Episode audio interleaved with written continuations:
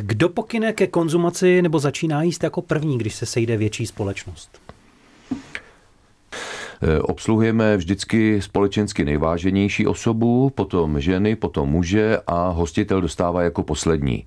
Eh, když jíme doma, eh, tak doma dostává jako první tatínek, potom děti.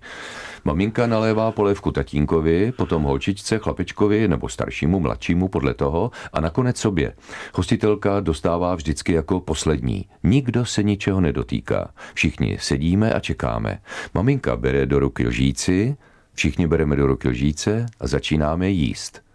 A to malé tříleté dítě si v duchu říká, aha, ale nejdůležitější u stolu je maminka, proto na ní všichni čekáme.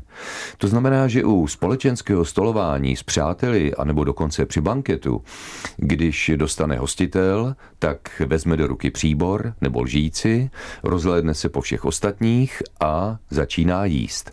A my v tu chvíli jsme oprávněni začít jíst také.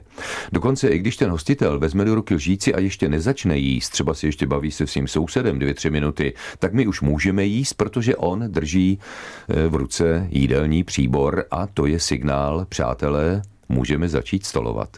To vám radí Ladislav Špaček.